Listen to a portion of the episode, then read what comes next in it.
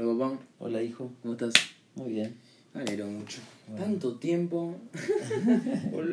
Hace ya dos semanas que no nos encontramos. Papá, la última vez me tocó a mí llevar el testimonio a un nivel superior, a un nivel siguiente. Y en esta ocasión me gustaría preguntarte qué temas querés tratar en esta ocasión.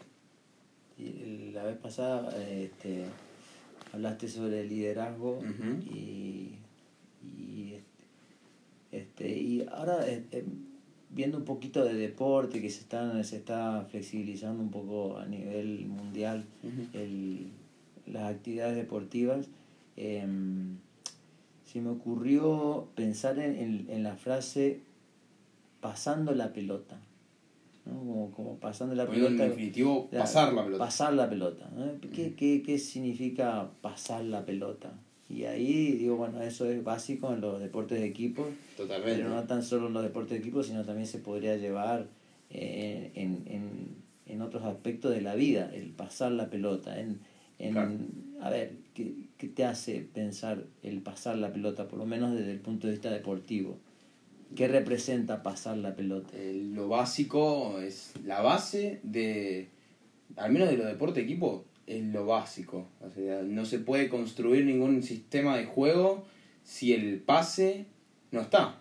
Claro. Eh, salvo que, que, no sé, en mi caso en un equipo de básquet tengas a un jugador con unas aptitudes totalmente fuera de lo común, eh, esté en el equipo y lo único que haga era que juegue los 48 minutos y, y que ahí ni, ni siquiera ahí no se puede no se puede no en el pase no puede no estar porque alguien le tiene que dar la pelota Exactamente. entonces este por ejemplo desde el punto de vista basquetbolístico es lo que te digo un fútbol un, por ejemplo en el fútbol También. en el fútbol también, o sea, imagínate que el, no, el el handball arquero. también, en cualquier deporte, el, el pase no puede no estar.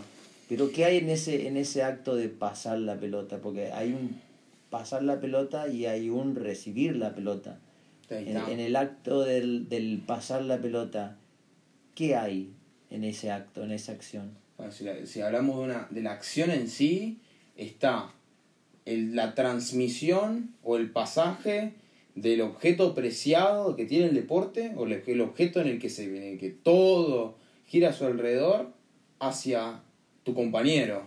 Entonces, si lo vemos ¿Qué, de- qué va, ¿Qué va en esa pelota? ¿Qué va en esa pelota? Y si lo vamos a, Sí, se al objetivo, cosas, por ejemplo, si lo vamos sí. al objetivo es pasar la pelota, pero si, si realmente le queremos buscar el sentido el filosófico al pasar la pelota, disparás hacia cualquier lado, llegando ejemplo, a puerto Por ejemplo, a buen confianza. puerto. Confianza. Entonces, ah, entonces bueno, vamos vamos a- al tema de confianza. ¿Qué sería, qué es la confianza para vos? Y la confianza es tener la, la hipótesis de que, la hipótesis o la sensación de que vas a responder como yo estoy esperando que respondan. Este, bueno, puede ser, Ahí es pasar la pelota y es pasar con, con confianza. claro, es, es Yo al, pas- claro, al pasar la pelota, yo estoy no tan solo soltando la pelota de mis manos, sino a partir de ese acto, esperar en el otro que responda acorde a lo que yo es- espero que, que, que responda, Claro. que actúe. Entonces, y en el otro, eh, el, el tomar el desafío de, de, de atrapar la pelota Claro. este, con la misma confianza y realizar lo que el otro está esperando que yo realice. Entonces ahí podemos estar hablando también, conectándolo casi directamente y simétricamente, confianza con responsabilidad. Porque yo al, al, al mismo tiempo, simultáneamente que yo te transmito esta confianza de que yo sé, o al menos estoy seguro, tengo esa certeza de que vos vas a recibir con la misma seguridad con la que yo te estoy pasando la pelota y vas a accionar como yo creo que vas a accionar, de alguna forma estás delegando esa responsabilidad de tener el objeto de lo que se lo que se basa todo, el, el eje del deporte. Claro. Eh, y el otro asume, asume esa asume responsabilidad. esa responsabilidad. Exactamente. este, con compromiso, con, este, con todas las ganas de hacer eh, lo que tiene que hacer. Totalmente. ¿no? Entonces, de ahí hacer honor a esa delegación de responsabilidad. De responsabilidad. Claro, entonces ahí, de alguna forma, se crea no solamente un vínculo entre nosotros dos, si lo queremos hacer una, una comparación, salvando las distancias obviamente, con, con el diagrama que uno tiene del lenguaje. Viste que en el lenguaje está el emisor del mensaje y el receptor del mensaje. Y en el medio hay la transmisión y el mensaje. Entonces, cuando uno transmite un mensaje, está esperando del otro a que lo reciba de la forma en la que uno lo comunica. Entonces, con esa seguridad, pasemos esta, esta situación o este diagrama, como acabo de decir, al deporte o a cualquier otro lado. En el, sí, pero ahí tenés, que estar, ahí tenés que estar, y también el, el, el mensaje, está el emisor, está el mensaje,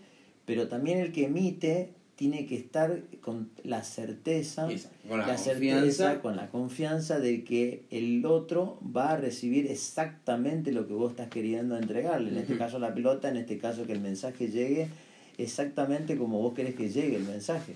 Es decir, en el caso del juego, que la pelota te llegue, como dicen en, el, en, el, en varios de los deportes, que te llegue limpia, que te llegue, que te llegue fácil. Claro. ¿no? Entonces, eh, sí que se puede asimilar, se puede asimilar, esas situaciones te disparan mucha, muchos conceptos, por ejemplo también el diálogo, es decir, cómo, cómo hacer para que ese diálogo sea fluido, ¿no?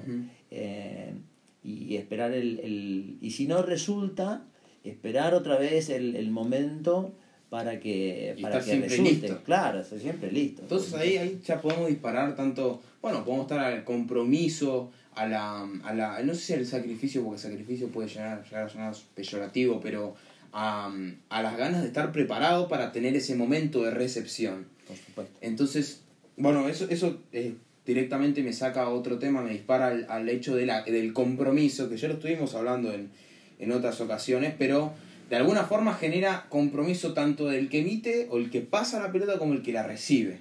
Yo te, estoy como pasando el legado de tener el, el compromiso de, tener el objeto, el balón. Y... Sí, como decía, como decía este, en la charla que ayer escuchamos de Cacho Vigil, el, y si no, y si qué pasa si el otro no recibe bien, ¿qué pasa? ¿Pierdo la confianza? No. No, tengo que seguir pasando. Y el que recibe y la pierde, ¿qué pasa? No, me escondo y no, y no la espero más, no la busco más. No. ¿Y qué pasa? Si no, entonces que hay que buscar de que esa confianza, por algún, por algún medio, ya sea en entrenamiento, ya sea un, en la charla entre los compañeros o con el entrenador, como para que esa, esa confianza y ese se mantenga intacta, que no tiene nada que ver. Yo te voy a seguir pasando porque confío en que vos la vas a volver a Ah, la, vas a tirar, la vas a hacer, vas a intentar hacer el gol o la vas a devolver en el momento justo. Eh, por eso, el... Pero ahí, mira, por ejemplo, ahí, en ese caso específico, em, ya estamos hablando más de la composición y la unificación del equipo. Entonces ahí nos estamos metiendo en un punto casi crucial para la conformación eficaz del equipo. Entonces, confianza, compromiso, responsabilidad. Entonces ahí, y ahí es donde realmente el equipo se, de real, se puede unir, se puede hacer el puño, ese famoso puño donde nadie se apunta a nadie. Exactamente, y somos uno nada más.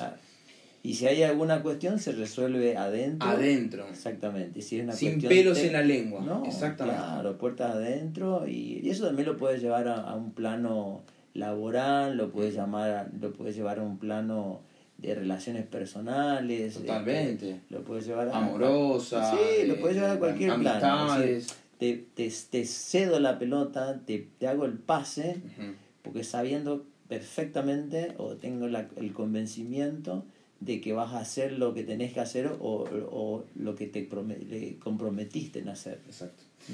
Y ahora me gustaría plantearte el contraste de esto.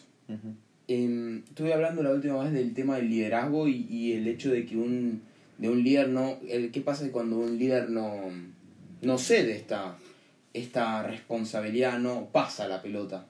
Y bueno, ahí ¿Qué, crees, ¿Qué crees que puede ese, ¿Qué crees que puede llegar a pasar cuando un líder no pasa la pelota? Cuando un líder no cede o no otorga esa confianza, esa responsabilidad. el, líder, el líder, el líder en el concepto ah, viejo del líder era bajar línea y dar órdenes.